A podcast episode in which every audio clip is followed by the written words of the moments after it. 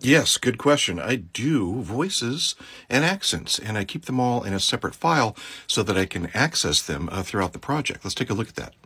Here's the file. As you can see, I've got the character names up here along the top with each one of these identified. And let's take a listen to Levi Davis Black folks are always welcome here. Here's a wild thought. and Sheriff Alex But must be Henderson? And Maggie Jeffries.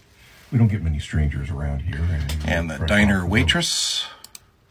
My guess is her kid photographed that smile on her face because I never saw one. Kyle Davies. And that's mostly why Levi wants to make trouble for Wallace.